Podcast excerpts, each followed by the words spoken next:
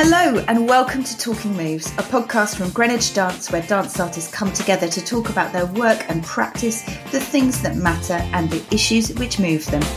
I'm Melanie Precious, and in this episode, I'm talking to two artists about the role of a dramaturg. An artist's creation space is a rather special place to inhabit. It's vibrant, exciting, tense, can be nail biting, and it always feels to me to be an honour to be there. But by the same token, it's not always easy and it comes with much responsibility, particularly if you're invited not as an onlooker but as a contributor. Increasingly in use within the creation process is the role of the dramaturg. But what exactly is this? How do you become one? And what benefit can a dramaturg bring to an artistic process? We've invited two dramaturgs to find out. Karthika Naïr, producer, scriptwriter, poet, and storyteller who has worked with Akram Khan, Sidi Larbi, and many others, and Eva Martinez, performing arts curator, producer, dramaturg, and coach, and until very recently, artistic programmer at Sadler's Wells. Welcome, both of you. So, firstly, I can't help but be in awe of the breadth of skills that each of you boast. So I'm going to ask you to tell me just a little bit about yourselves and the work that you do, just so that we can kind of understand how you've come to be in the role of a dramaturg. Karthika, tell us a little bit about your work first. I think whichever the hat I wear in terms of dance, I consider myself primarily an enabler because I came to writing and dramaturgy through producing. And that's what I'm trained in, and that's what I have done for most of my adult life. And the script writing, because that's essentially what I do, the dramaturgy is sort of latched onto it, mostly in pieces that I have scripted, occasionally on its own, but not very often. But that happened, it was an unplanned segueing. So it's very difficult to think of it as an orchestrated plan because it just sort of fell into place. And I was smiling when you talked about the honor of being in a place where work is being made in the rehearsal studio or around a table where work is being conceptualized, because that's sort of where I have been so happy mm. existing. And primarily, again, as an enabler, whether it was with the producer hat on or the programmer hat on. And I had this parallel existence as a poet. And one fine day I was asked to script a piece and I didn't think too much about it. If I did, I suspect I would not have done it. and I think I also took it on because I was told, well, we wanted to ask Salman Rushdie, but he's just too complicated. So. And Rushdie is one of my heroes, so you know what could be a better carrot? Absolutely, an enabler. That's a really beautiful word, I think. Eva, how about you? Well, first of all, I just want to say, even today for me, it feels like I'm super happy to have this conversation yeah. with both of you and with Karthika, who's someone I really love the work of. And one bit of your bio that Melanie didn't mention is the word fabulist. And I'm going to ask you about that because I love that. That's so funny because when I read that, I emailed the team and went, I love this word. What is this word? And I had to Google it. We'll come back to that. Good one. We'll ask you about that. Fabulous. But yeah, I, I think I resonate with a lot of what you've just said, Karthika. I think the enabler um, is also a role that I step into wholeheartedly. And I guess for me, the journey into dramaturgy has also been accidental. Probably like recently, it was more of an intentional decision. Having stepped away from institutional roles, I had to look at what it is that I enjoy doing and what frames could that correspond to, to some extent. Realizing that, you know, some of it I was doing within my role at Sadler's Wells and some of it I was not allowing myself to do.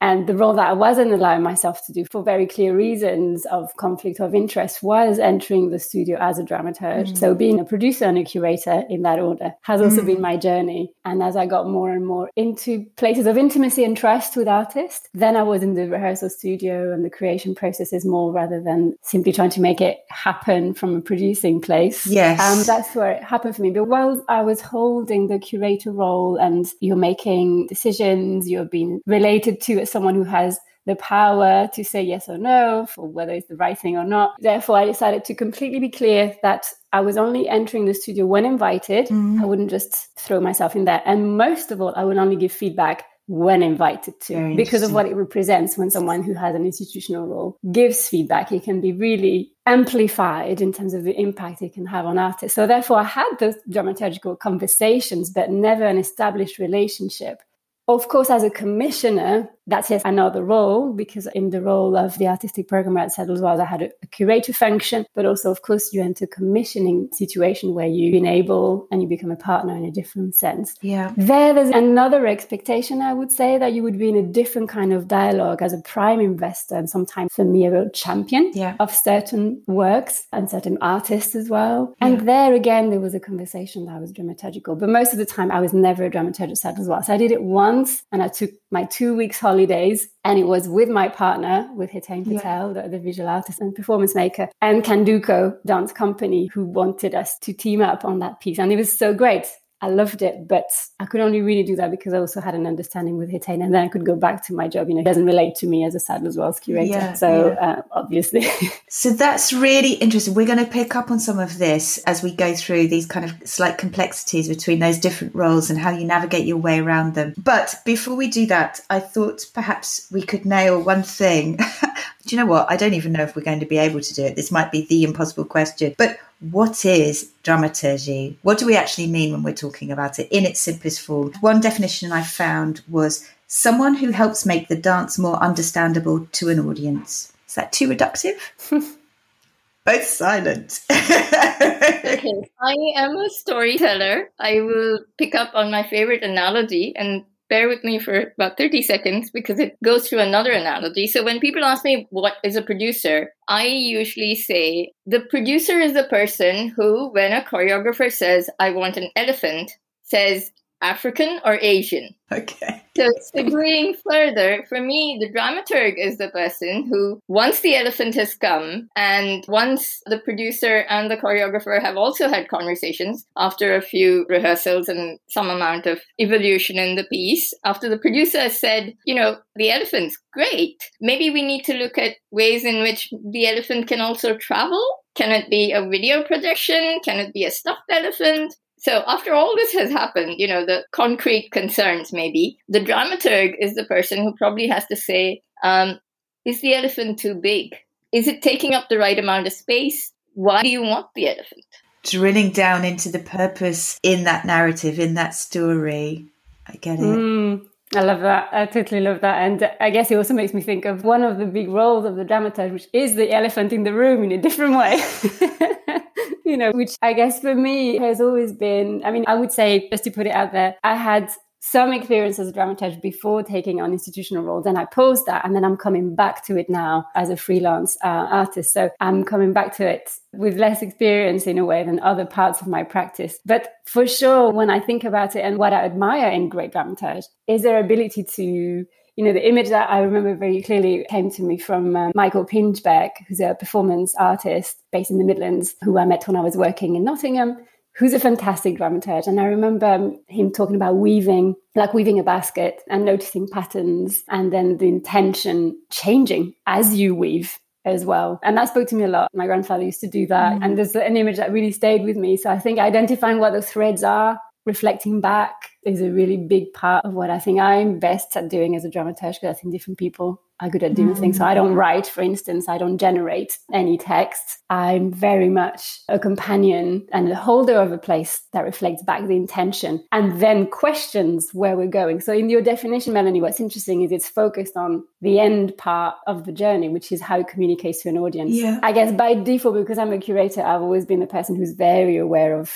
the audience. So I did a feedback session recently at beginning of a dramaturgical journey with an artist. And she said, one of the things I've always valued, even when you just came in the studio before, is that you always ask me, well, what's at stake and how is the audience going to know what's at stake? Mm. Because actually, if they're not I say understanding, and we just had a recent conversation with artists about whether it's really important that the audience understand or not. You know, they can interpret how they want to. But if you are trying to tell a specific story, then you want to make the audience understand, right? Otherwise, it's fallen flat. I love that idea that you're saying, Ava, as well about a thread. That idea of following that thread or tracking it back and working out whether that thread needs to go in a different direction or weave across. Yeah, yeah it's really lovely.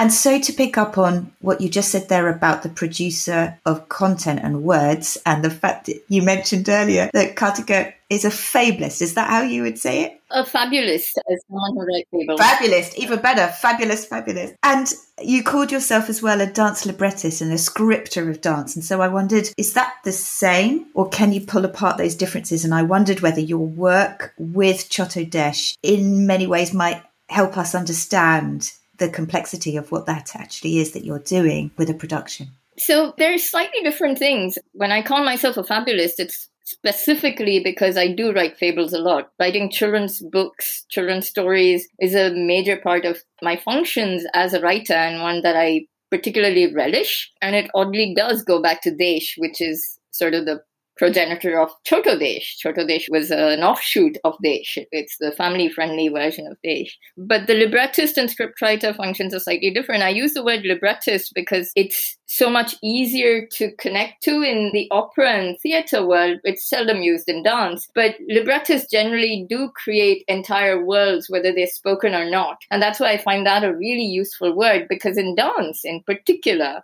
a lot of what I script will not be heard you know, even theaters or programmers seldom cotton on to what the writer does if it's not spoken word. Whereas the Desh and Chotto Desh example is just perfect as a reminder that a lot of dance can be scripted. It often isn't. Few choreographers work with writers, few choreographers, especially in contemporary, work with defined narratives a lot more, especially on the continent, work with spoken word, but not with necessarily a delineated narrative thread. They can just sort of be part of the atmospherics. There's that as well. I've done that with Babel 7.16 when we restaged it for Avignon. We restaged it for the Cour d'honneur in 2016. It was a funny thing. I'd bring that also to just talk about some of the difficulties. This was one piece where I worked backwards, where the entire, and it's also a connection because Lou was the dramaturg on the original Babel.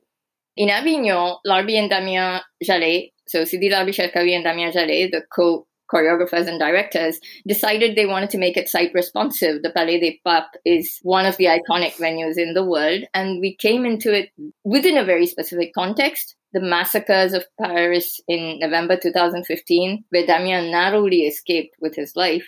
There were a mm. lot of terrorist attacks in France and in Europe in general. And there was also a very strong backlash on immigrants, refugees in particular. And both Damien and Larbi wanted that to be quite at the center. It already is in Babel. The question of territory is very strong in Babel. But in Babel 7.6, they wanted it to be really the hub of the piece. And so I work backwards, not just in terms of narrative, but in terms of rhythm, because that entire section is choreographed and it's spoken word, but choreographed spoken word.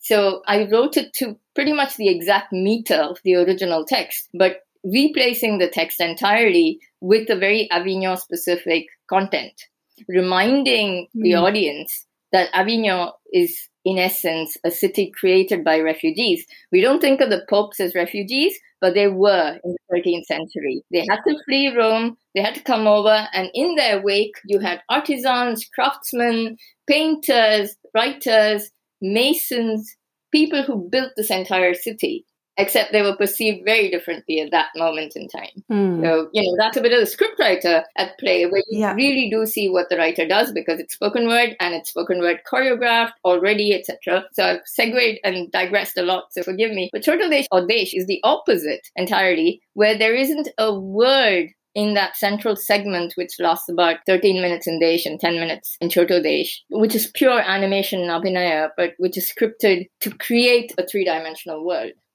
It's so beautiful thinking of how all of those skills of poet, rhythm, narrative, story are all weaving together, as you said before, Eva, into this basket. Mm. I have a question, if that's all right. You know, well, not a question, but an observation. I mean, I think you could only come into Babel kind of backwards because of the relationship you have with Larbi and with this work. I think just for the listeners who might not be aware of that, I mean, I do remember discovering this book of poetry thanks to Sanjoy Roy, actually, the dance critic and journalist who introduced me to your work way back, Karthika. And, and of course, I obviously hadn't made the connection between you as a producer and this poet because in my mind those two things didn't belong together yeah but just different. you know you know and it was in french i think the text that i got hold of oh no maybe it wasn't but also there was this relationship to france which was also blew my mind because it connected to me i grew up in france so just to say you were able to go there and do that because you had a prior relationship and, and i think just to highlight that the role of dramaturgy and the role of a dramaturge is so much social practice in relation to how you are in this very subjective sense holding a place with artists that you can come back to mm. and then you can rewrite. I know we were talking about script specifically here, but just to say for the audience who don't know that, yeah, not yeah. everyone could do that, you know. And yeah. do you have to have a relationship with the choreographer or, or collaborator that you're working with, given the sense of care and understanding that you're trying to draw out? Or have you been in a position where you've been pushed together with somebody that you perhaps don't know at all? How important is that relationship that you have with the choreographer before you start this work? Eva, maybe you go first.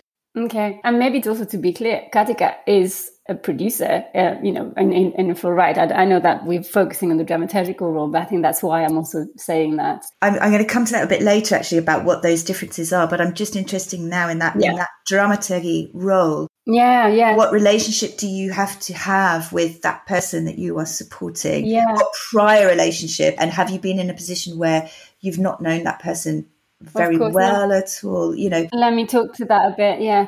I've been approached only once by someone who wanted to work with me as a dramaturge who I hadn't previously had a relationship with. And that's been through this moment of COVID and where we ended up working mainly online in two different places in the world without having ever met.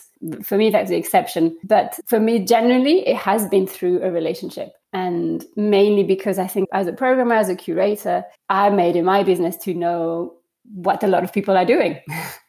so you enter a lot of conversations and you, you follow a lot of people's work you know even though you might not actually end up programming or having a curatorial relationship with people but at least you're in dialogue you know it's a really privileged position. You you know people tell you what they're doing. Mm. it's incredible. But that's a bit different. So that's how it comes out for me. It's come out of that relationship. Often people knew me as a curator and yeah. they valued the dialogue I had with them. And now they know that I'm freelance. Yeah, okay. They want to carry on the dialogue in a different way and would like a deeper dialogue with their process and their piece. So when you say dialogue, there's a difference between you being aware of an artist, perhaps having seen their work either live or on screen, but them not really knowing you, you not haven't ever had a conversation or, or met, and having an artist that you might be in recent dialogue with, you know, conversation with. And can you walk in cold to a relationship like this, a dramaturgical relationship, having only known of a person and their work rather than knowing them personally?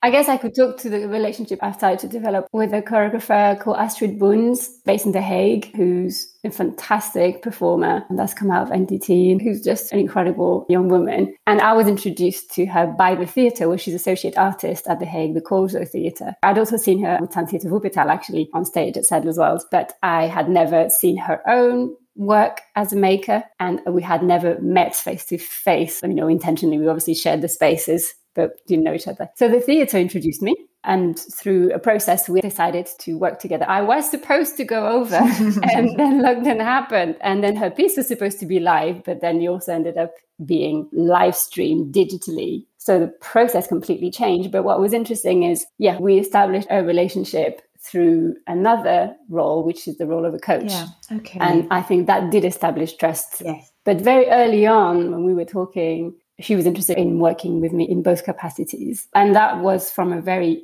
early first conversation to see how it would gel. And I guess it's difficult to say how is trust created? It can be created really quickly, even digitally. Mm. This is what I've learned through the process with Astrid. It's just insane. I really thought it wouldn't happen.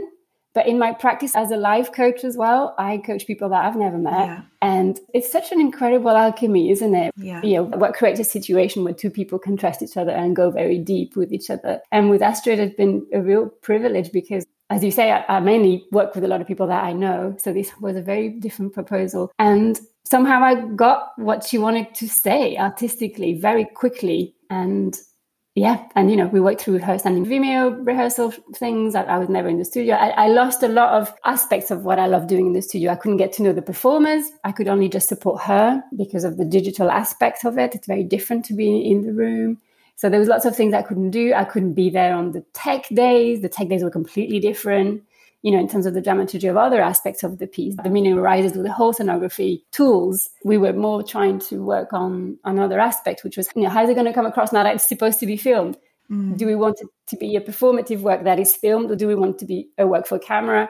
Those bigger conversations, which were kind of emergency conversations that mm. we just had to deal with, like the whole world was dealing with recalibrating. Mm. But trust was established. Yeah, this last year has taught us a lot of things about what might be possible in, in, in formats that we never thought it was. And yes, you're right, building trust. I mean, I've been working with someone for the past 12 months that I've only met once, and that was about last week. And you can't even imagine that having happened before. Uh, Karthika, I wanted to ask you something specific about contemporary dance because I wondered who needs a dramaturg? Could everybody do with a dramaturg if they indeed had the resource to bring somebody in additionally to the space? Or is it just a work that has a strong narrative? How do you cope or how do you deal with an abstract piece of dance that you might be working on? I wondered if you could talk us through that. Yeah, uh, if I could, before that, comment on what you'd asked earlier and what Eva said. Trust is primordial. And, you know, I'm just thinking of how organic a process it was for Ava to be approached by many people. And I think a lot of it is to do with the way she approaches work. It's just always been such a delight to have her in a rehearsal room or talk to her about a process, even with my other hats on. I mean, I remember when we met and we would meet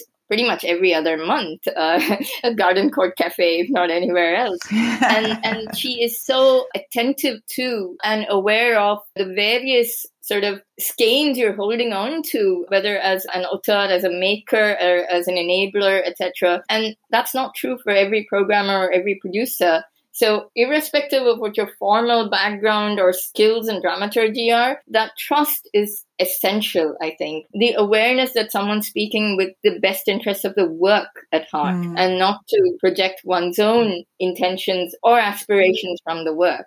Mm, thank you, Athika. Really appreciate you saying that. no, but it's true. And, you know, we've known each other since 2010, I think, when you programmed the first Alchemy at Top Line Center. Yes, and, and yes. it's something I've noticed across the years. Yeah. So it seems entirely uh, natural that you should be asked by many choreographers because, as we all know, but we probably don't remember often enough, it's a really frightening process, even if you've made 100 pieces. And every time mm. you're going into it completely naked, and completely anew. Mm. And it's really important to have someone you can sort of turn to, not as the voice of God, but just as mm. a, hmm. a magic mirror of sorts. A soundboard of some kind. It was why I was asking about how that trust was built and whether you needed anything there in place beforehand, any prior knowledge of that person. Because, like you say, there's something about the authority of that voice. So you've got to trust that that voice has authority. And I, by that, I don't mean institutional authority like you would have had at SAD as well, or working in opera houses for yourself, Karthika. But what I'm talking about is for the artist to know that they value the opinion of that person they're asking the soundboard of. And so I think that idea of trust in that relationship and when an artist opens themselves up to invite that in. That's also, I would imagine, I'm guessing here, but quite a raw space. And I had an incident recently where I asked if somebody would like me to bring in a dramaturg, but the relationship wasn't there already. And so in that instance, because we didn't have time to build it, it wasn't an appropriate moment because that artist felt that they had a job to do. They knew what they were doing. They were in that space and actually bringing in somebody that they didn't have that trust with, they didn't have that relationship would have made that difficult. But I guess that's true of any collaborator, right? Anyone that you bring into your space. Yes. That's true of any yeah. collaborator. And that's, I, I, know you mean authority in the finest sense, mm. but I'm a little uncomfortable with it. I think I'm more comfortable with yeah. honesty and I guess self awareness that those are the two qualities that the choreographer partner would look to rather than you know yeah. authority even moral or artistic authority. Yeah. Mm, i'm just really resonating with that. And do we need to know each other in advance? Not necessarily. That said, it's perhaps not incidental or anodyne that every single choreographer or theater director who's asked me to join them has been very aware of my writing, you know, however much or little they're aware of my work as an enabler. So, for instance, someone whom I didn't know at all on a personal level, with whom I have had and am continuing because the work hasn't premiered yet thanks to COVID, is Carlos Guerra. He invited me to be librettist and dramaturg, so it's one of the few times when I've done both, on his adaptation of Madama Butterfly. And we didn't know each other at all, we'd never met, but I knew his work and I was very admirative of his lenses on gender, on ethnicity, on belonging, on otherness. I mean, those are really important issues for me. And they're really important. They're sort of at the crux of a lot of his work. And when I heard what he wanted to do, I wanted to be on board immediately. And we actually met just once before diving into the making of the piece, or the remake staging actually, because he'd already made a sketch a few years ago. But he was very aware of my work as a poet and he was not afraid of it. Sometimes choreographers are very scared that I'm going to come on board and insist that there should be poetry in the work. And then I know that's probably not going to be a great collaboration.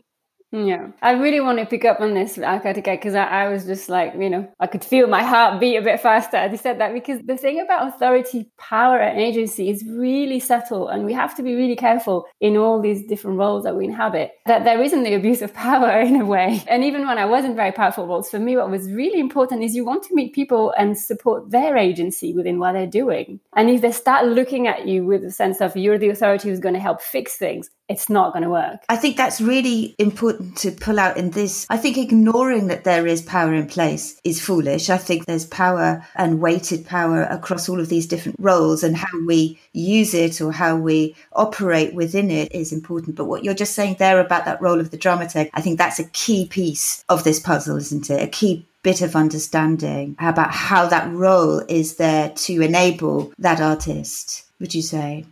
Yeah, I would. I think, you know, of course, there needs to be a sense that someone is competent and brings a set of skills and brings a perspective and brings points of view and themselves as human, having had lots of experience of work for me, of having curated lots of works, of having been in the room with lots of people. So, of course, you have all that knowledge mm. that people also value you bring into the room. And you use that, you know, something I do a lot is refer artists to other pieces when they're in the beginning phases, in particular, in relation to how they're positioning their work, what the topic is, mm. how meaning in dance arises with certain topics in different ways. So that that we do talk about, you know, and in terms of form and decisions on all of that earlier on. So in that sense, yes, I have got information that maybe sometimes they don't have. Maybe sometimes they've not been privileged enough to be able to travel the world and see lots of different forms and artists. So that in that sense, there is that. But it's it's just the relational bit that I was picking up mm. on that I think the dramaturge isn't a fixing person okay. in that way. I was looking at one of the dramaturges in the UK who a lot of people work with yourselves too at Greenwich Dance. I was looking at Lou Cope's information around that. Yeah. Because I don't usually look at the definition, I just do things. But this morning I was like, oh, I just I wonder how Lou said. And she talks about the 11th hour dramaturgy or crisis dramaturgy, which is like more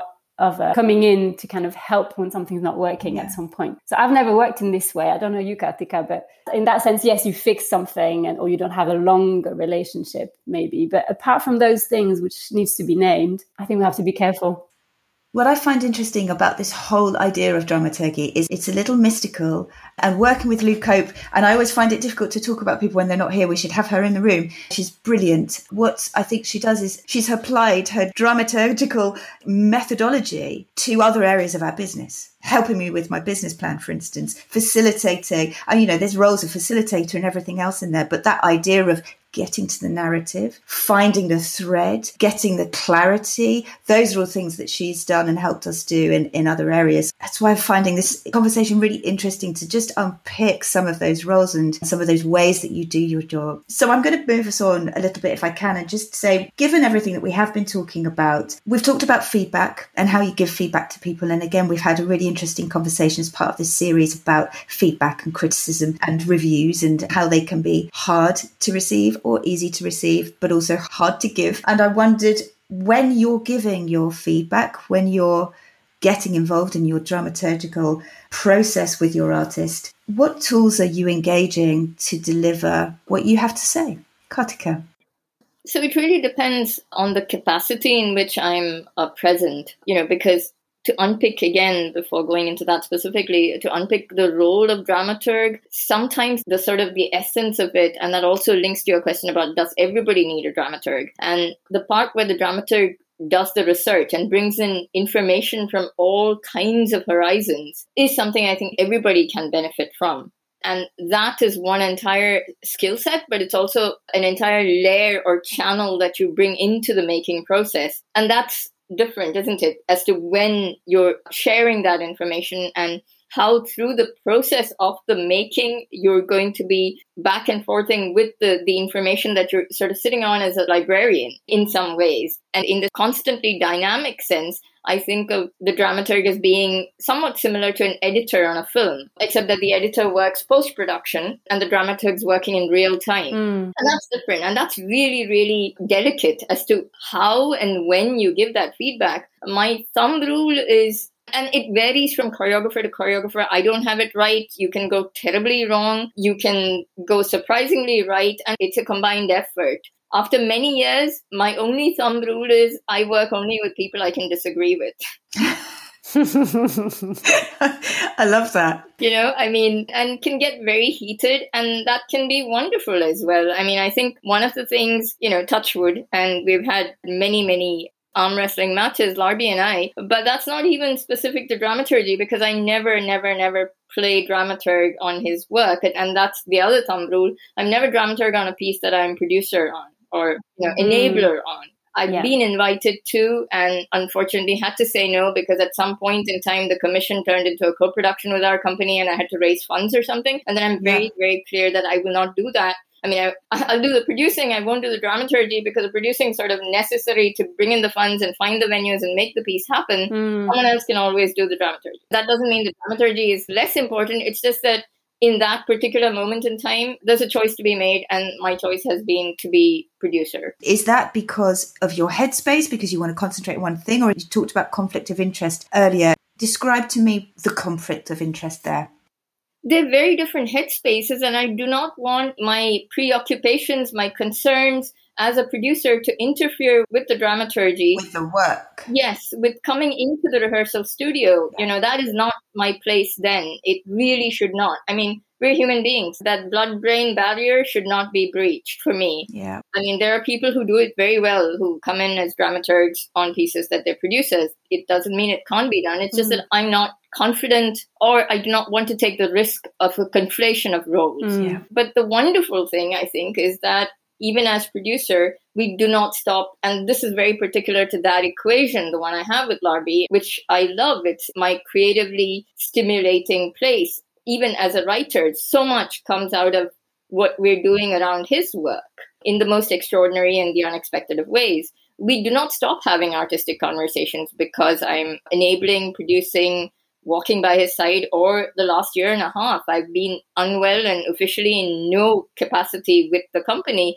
but we do not stop having those conversations from the naming of a piece to what is it that he wants to say and that's why i said magic mirror rather than sounding board because i come in with all my subjectivity and he's aware of that and i'm aware of mm. that and at the end of the day that's what makes us function when we function. Yeah, yeah. I think it's a really interesting definition, actually, and it and it's really lovely to be aware of that. And perhaps I ask it as well coming from a really new place at Greenwich Dance for me in terms of programming and curating. We don't have a lot of resources, so you do find yourself doing quite a lot of things. I'm interested in understanding this much more because I think it makes the way I support the artists I'm working with better because I really like that clarity that you just put on those two roles and how you can just enable and fundraise and fight for the work, but talk to your artists. But over here, you're actually getting into the art itself. Mm. There is a tendency to blur those boundaries, perhaps if we're not conscious of that. So thank you for talking about that. Eva, you wanted to come back to feedback, which I'm also fascinated by given our recent conversations. Oh, I'm, I'm torn now because I, I, I'm just like, yeah. I know we're going all over, aren't we? Apologies to listeners that are trying to keep up, but hey, this is what it's about. We're weaving a basket at the moment, and all our threads will come together. Maybe I can connect them. I guess I guess there's something in what Karthika said. I'm just wondering whether us also having other roles and understanding the different phases of life of a project, of a creation from initiation all the way to premiere touring and more. I'm just wondering whether that also brings a different perspective to how we are as a dramaturge. And speaking for myself, I mean, I totally get that. That's this is why I never enter dramaturgical relationship as a curator. I very rarely have a double hat with people. But actually, even if I was talking just about my husband, my partner uh, with Hetain, who I guess is the first time I worked as a dramaturgy without knowing was with him because he came from the visual arts and asked me to support him making his first performance work. But with him, you know, I was very clear, like I couldn't do all the roles, like, you know, being his partner, the producer, and someone who is also supporting him creatively So I opted to obviously remain the partner and occasionally enter dramaturgical roles when he goes into performative modes. And the producer, I very quickly found someone else to do. I could have done it, but I found someone else to do. So, you know, I think those boundaries are really clear in order for relationships to really thrive. But the bit I wanted to pick up on, I guess, is that in my changing relationship to institutions through my journey, and having chosen to be in this moment outside of institutions, I think I still bring something when I'm a dramaturge or even a coach about understanding the institution demands and the systems and how they work. And not that that would influence how we edit the work or how the meaning arises, but there is another space of holding at times around I feel sometimes I realize I've been an activist in disguise where I have been alongside the artist, wanting them to really tell their truth and that at times the pressures from different places, being commissioners, being mostly in the UK, where the audience and the statistics and the reach is so heavy in comparison to other systems of funding, you know, that can really bamboozle artists yeah. who have to tell an entire narrative about what it is they're going to do in order to get the funding before they've even started yeah. day one in yeah. the studio. So I often feel like I want to push the institution demands away. Even when I was within the institution, I kind of paradoxically was also pushing against it from inside. Yeah. Wanting to create a space for the artist to first figure out what it is yeah. they want to do and then as a curator, I was also finding a way to make the system rebalance a lot of inequities in order for the work to arise. Does that make sense? So as a dramaturge, I think I have that knowledge, even though I'm still figuring out how that applies. Yeah. I love the idea, Eva, that you are trying to change the system to give space to the work rather than changing the work to fit the system, which is what so many of us do. You know, as we're navigating the politics, the funding, the complexities, all of that that goes behind how you put a work on stage how you sell it, you know, all that stuff. And I love the fact that you're saying that you're pushing that to one side to let the work have the space to take shape and then you bring that work in. I think it's a lovely way of doing it. Mm. It's not quite too one sided, it's making the artist aware of it in a different way. Karthika, you've been nodding and looking like you'd like to say something there. Yes, actually, I just suddenly had this moment of illumination. And I wanted to say what I think one of the most interesting things, one of the most precious things Eva's done is she sort of brought a dramaturg's glance to curating. And I mean that with regard to the institution and not the artist. Because I look at Out of Asia too, Eva, and what you did was mm-hmm. really a dramaturg's eye on what the past had been and try to redress that in a sense because out of Asia, one for me was, and I've written about this, you know, on Dance Umbrella, so I can talk about it. Out of Asia, one for me was steeped in exoticism. There were many problems, and what you tried to do with Out of Asia, too, together with Alistair and Sadler as well, was look at yourselves critically and try to redress that in the way it was conceptualized and in the way it responded to its own past mm. and to the larger reality around us. Oh, that's so interesting to hear you say that. Maybe a bit of context for the listeners. So, Out of Asia is a season, a framework that Sadler's Wells put on twice. Once before I was there, and then a second time when I was there, in order to showcase work coming from Asia in the largest sense. And Karthika came as part of the second edition of it when I ended up actually asking an artist to work with me in a curator capacity. So, I've asked the artist Choy Ka Fai to come and work in that way. And he really inspired me to create a very different frame. But I hadn't thought about it as dramaturgical thinking. And this is where the line between curation and dramaturgy is super interesting, isn't it? But it's true. There was something institutionally that I was trying to change.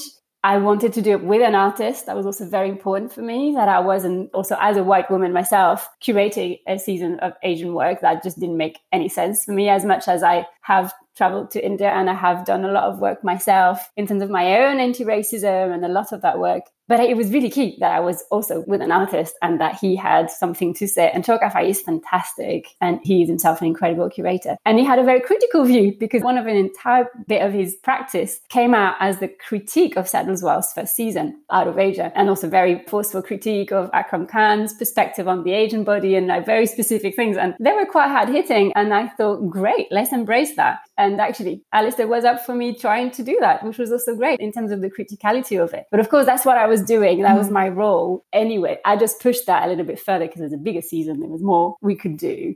But it was really interesting to hear you bring the dramaturgical frame into that. I hadn't thought about it in that way. It makes sense in terms of the process of the reflection and how that can be applied to yeah, institutions. Yeah. I am conscious that we've been talking for almost an hour, but I still have a couple of questions. One of them is about your boundaries and the support that you're offering in terms of the role in the space, whether that's ring fenced to the maker in whatever definition they want to give themselves of artistic director or choreographer or whatever that might be? Or do you also work closely with the costume designer, with the set designer, with the lighting designer? And does your advice and feedback and thinking get channeled through the one artist before it hits any of those others?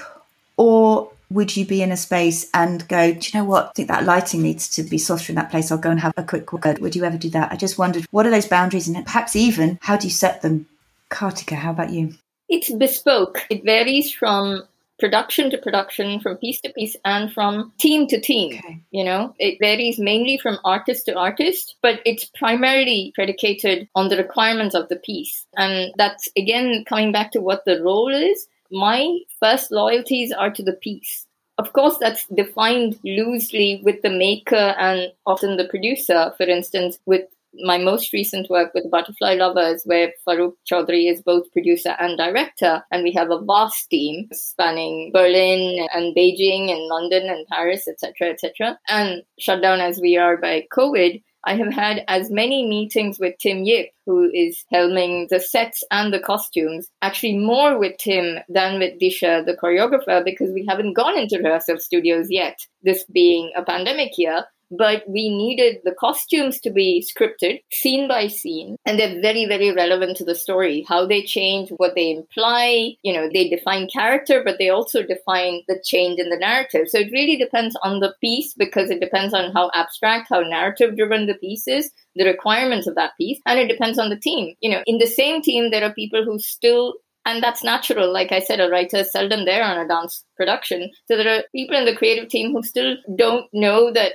well, Farooq would like me to be in on certain aspects, you know, to be that person who says, but this is not appropriate in that point in the narrative. So it, it's all guided by the central person, whoever the choreographer or the director is, and how they envision the piece. And if it's an adaptation of a story of mine, then with a book of mine, etc., then I generate the story as well. Mm-hmm. So mm-hmm. there are independent conversations happening, and there are collective conversations happening. And I'm very available if the composer says, "What do you think is the mood there?" Yeah. Or so it varies yeah. And again, there I can't really answer as a dramaturg because it's really as the story writer that I'm responding. But I know that there are dramaturg associates of mine who have worked in similar ways on, on work that they don't necessarily generate, where they don't generate the narrative. Hmm. What would you say to that, Eva? Do you have a way that you would set up first day of rehearsals, what the expectations of your role might be, or is it just natural and organic? With the rest of the team, you mean beside the artist? Yeah. I think what tends to happen is I do enter a dialogue with the collaborators, but for me, it's all has to relate back to the intention of the work. And often the intention of the work starts off with the artist. So I feel like I'm often very close to the artist and I do support conversations with collaborators actually.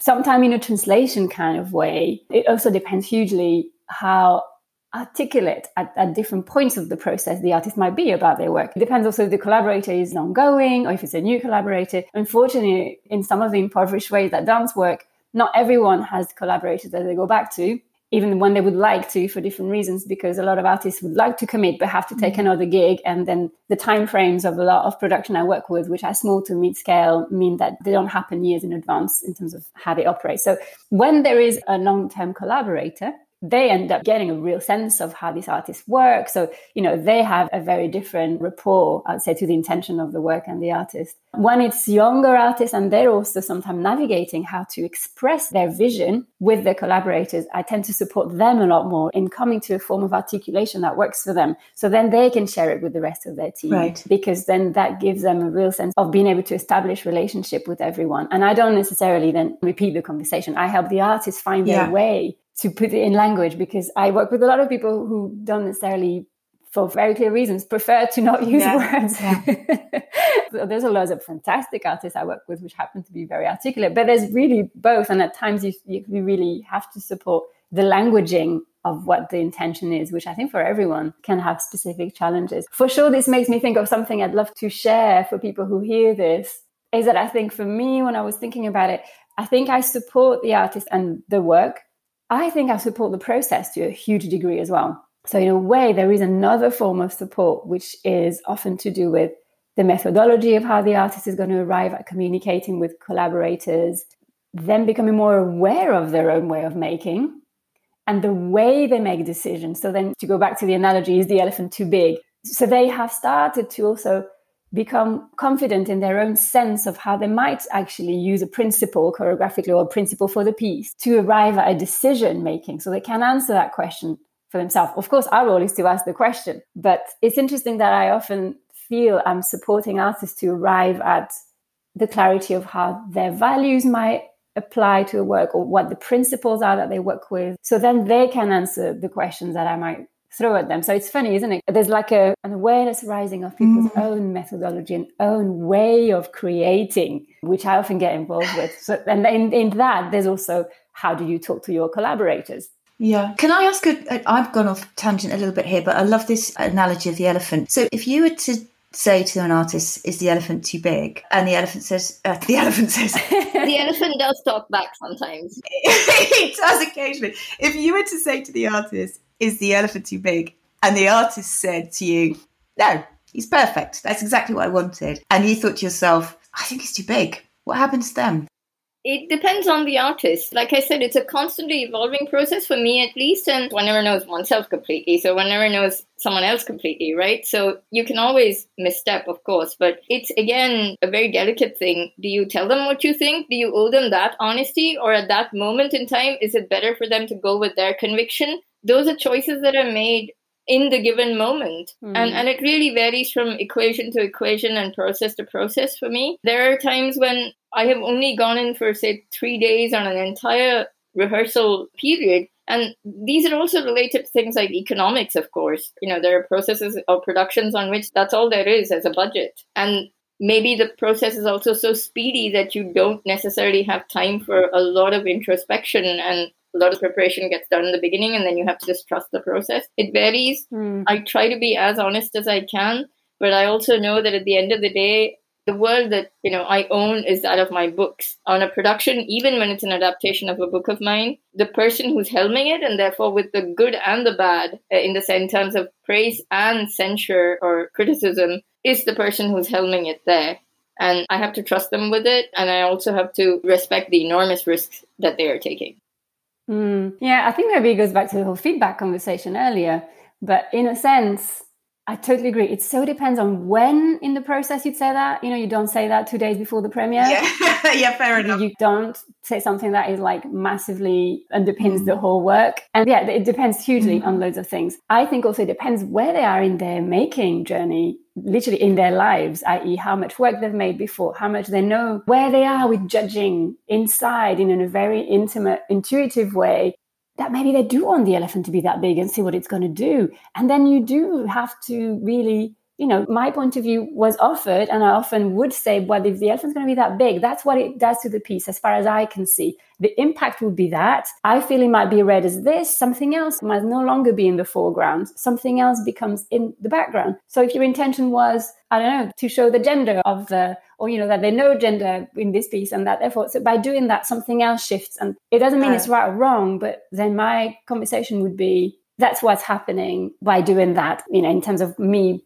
stepping away and looking at it, then you have to really give them yeah. the space to yeah. think that through and decide because often it's you know the piece you have at the end is not the one you started no, with no, at the no. beginning and they just have to judge whether that's the right size of elephant for them the thing for me that i take i think that i want to share which goes back to feedback is no judgment no blame no criticism that's one of the rules of one of the coach that i have um, myself. And I really think that's really key, most of all because I work with a lot of people who hold a sense of marginality in their identity, whether it's in their gender, in the sense of ethnicity or, or social background. And so, therefore, how you validate or invalidate some of their ability to make decisions is really sensitive. And I mm. really care about that. And I think the language will be very different mm. with different people as well in terms of where they come from. I'm realizing I'm working more and more in Spanish now, which yeah. is really funny. There's something about language that comes into it too. Anyway, that's another tangent, but no judgment, no blame, and no criticism. That's one of the triads. And I like the way that you're talking about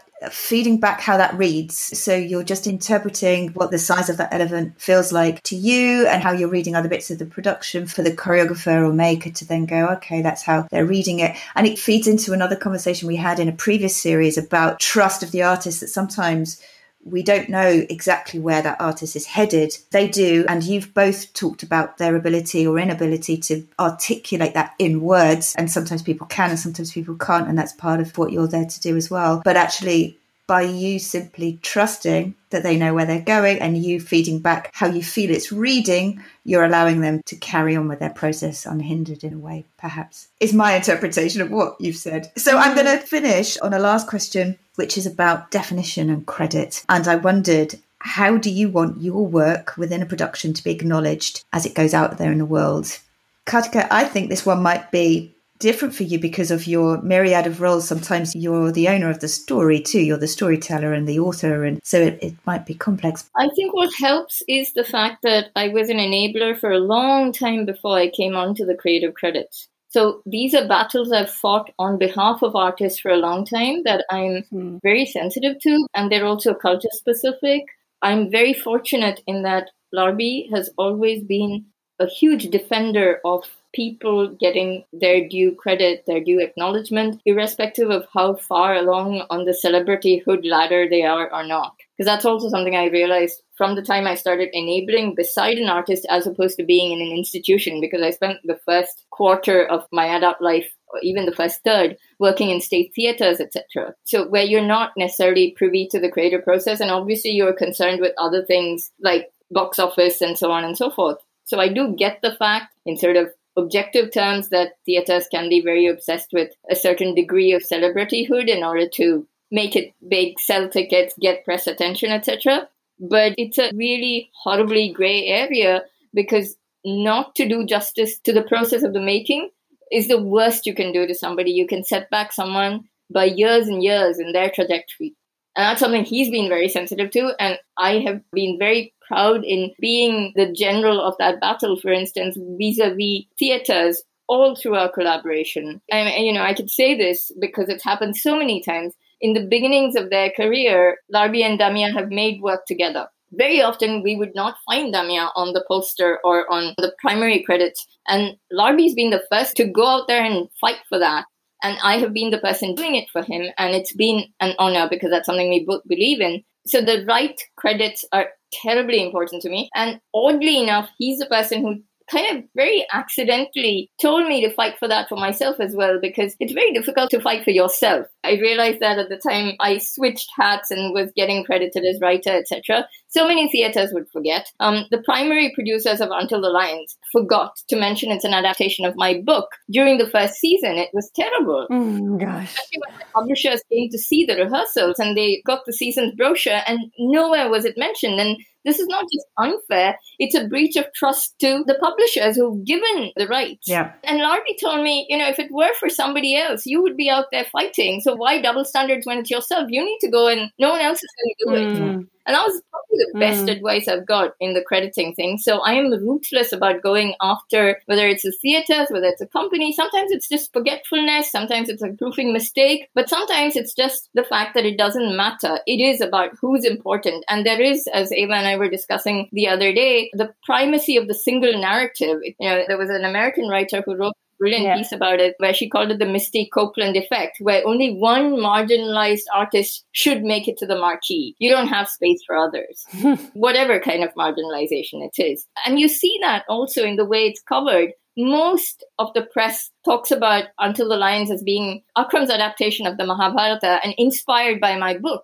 Inspired. It is your book. I mean, the title, the conceit, and the central narrative, which is rewritten from a feminist perspective, is mine. So, you know, I'm not asking to be up there on a poster, but I'm asking for the credits to be right. Mm. And I think I'm fairly clear that I don't want to be out there. If I've done three days of dramaturgy on an entire process, I only ask for a consultant or something because, and it's not just mm. only, it's what's commensurate, it's what's right. But if you're going to forget me, hmm. and it's funny because we're going to give a link to the Numéridance website. Until last year, when Celine from AKC went back and told them that their credit's wrong, they didn't mention the Honey Hunter. They didn't mention the fact that it's excerpted from my book. And this is one of the largest dance platforms in the world. Yeah. Oh my God, we've touched on something really big with that question, Melanie. I know it's massive, isn't it? But it, it, comes up, as you won't be surprised to hear, in many of our conversations because credit can so easily just be forgotten. But as you say, why easily? Why easily? Ever have you come up against that? And how do you make sure that you're credited? I mean, I resonate with so much what you say, Karthika. I have fought so hard as well to break some of that single narrative in other ways where, you know, the, the kind of mythical one author patriarchal stuff. And, and even artists want to break that. And yet venues and, you know, occasionally marketing people somehow shorten the very beautiful list of credits. Yeah. And so I totally know that. Because of that, me too. I do feel like I'm very cautious with that more and more, I do think about the amount of time. If I'm not that involved, I would say dramaturgical support, um, because exactly as Karthika said, I, I, don't feel like I'm a full collaborator. And the word dramaturge is more and more in the lingo now, so I feel like mm. that can go mm. there often. So I'm comfortable with that for sure. Sometimes we add other things when I help in other ways. I just have this proverb, the until the Lions. Could you say the full line, Karthika, of it? Because it just feels so relevant in a way you know, a lot of our work is about the giving of voices in their plurality and in their truth, as opposed to this single narrative. And as dramaturg, we really enable that and holds the flame. You know, I really feel that. But what's the full line of the proverb, Karthika? So there are variations to it, but it's an Igbo proverb which says, "Until the lions have their own historians, the history of the hunt will always be written by the hunters." That's true. One of the ironies, you know, among the many was, for instance, an Observer article which went into the making of the piece and spoke about patriarchy and feminism without anywhere mentioning the fact that it's an adaptation of this particular book. And yeah, on a good day, I can really laugh about it. On a bad day, it sucks. Yeah. Mm, yeah. And I would say, you know, it is very gendered as well for me, this how we take space. And there's other layers too, intersectionally that come into it even more. So, absolutely, this is a big question. I'm so glad you said the full proverb. I love it. It's beautiful and a very, very good place to stop. Although, as ever, it feels like if we could make ourselves a coffee and come back, I think we've got another hour at least. But I want to thank you for your generosity of the time that you've given us today. And if you would like to hear more episodes about subjects moving artists of today, search for Talking Moves wherever you get your podcasts. Don't forget to subscribe, leave a review, and spread the word. And for more information about Karthika and Eva, head on over to greenwichdance.org.uk. And do remember, if you know someone you think we should talk to or have a topic you'd like us to talk about, please tweet us at Greenwich Dance and do join us next time for more Talking Moves.